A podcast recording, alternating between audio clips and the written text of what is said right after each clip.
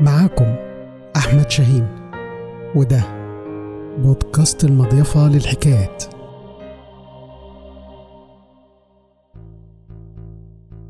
الرسالة الضائعة. النملة عندها أعداء كتير من زمان وتعرضت لكتير من المجازر بسبب الطيور وبسبب آكل النمل اللي ما بياكلش غيرها وبسبب الحشرات زي يوم 44 وعلشان كده قرر النمل كله إنه يعمل اجتماع ويناقشوا ويتحاوروا ويشوفوا حل يحميهم من هجمات الطيور والحيوانات والحشرات. وفي الاجتماع اختلفوا ومعرفوش يوصلوا لحل. وحصل نقاش حاد وعنيف بين أنواع النمل. وقررت مجموعة من النمل إنهم يحفروا حفرة تحت الأرض يعيشوا فيها. وقررت مجموعة تانية من النمل إنها تعيش فوق الأرض. وقررت مجموعة تالتة إنها تعيش في الجو بواسطة أجنحة تطير بيها.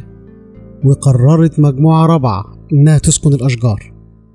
وفي آخر الاجتماع اتجمعت كل مجموعة من النمل وقررت الطريقة اللي هتعيش بيها.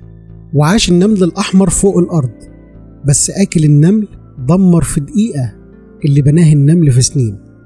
وعاش النمل الأبيض تحت الأرض وكل ما يخرج فوق الأرض ينقض عليه آكل النمل ويفترسه.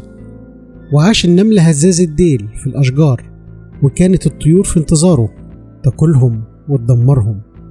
ولما سمع ملك الحشرات اللي حصل بعت برسالة عاجلة وهامة لمعشر النمل واختار النحلة لتوصيل الرسالة.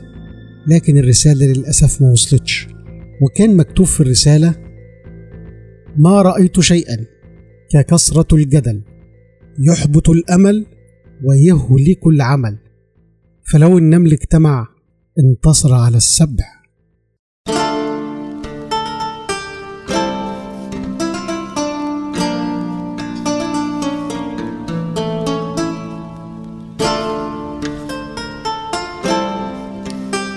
حكايتنا خلصت.